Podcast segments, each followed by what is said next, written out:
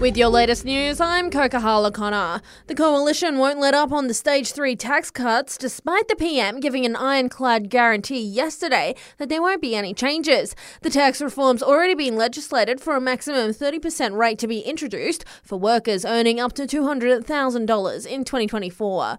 Deputy Liberal leader Susan Ley with this question for Anthony Albanese. Who doesn't make Labor's tax cut test? Is it a teacher on $70,000 a year who would get more than $600 in tax relief?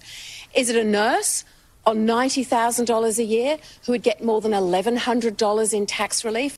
One million Facebook users may have been exposed to hackers. The social media's parent company has reportedly identified more than 400 malicious apps on both Apple and Android devices.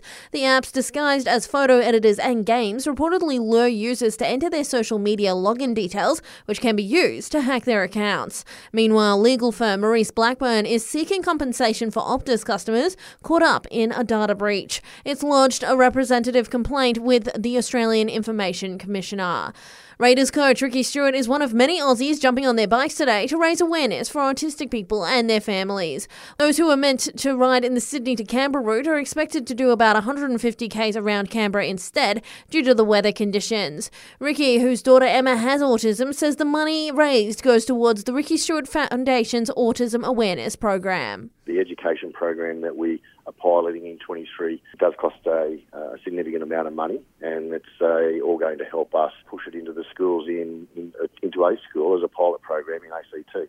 The long-running Giralang Shops drama is finally over, with a new developer to take over construction of the stalled project. Sarah DeWaldo from the Giralang Residents Action Group says it's proof of what can happen when the community gets together and really fights for what they believe in and, and what they need. Giralang's been without a beating heart for over 20 years, and we've had a bomb site in the middle of the suburb, and it's just going to be brilliant where we can all reconnect. The centre is expected to be finished by 2024, and some of Canberra's strongest arms are set to battle it out at the ACT's very own arm wrestling titles tomorrow.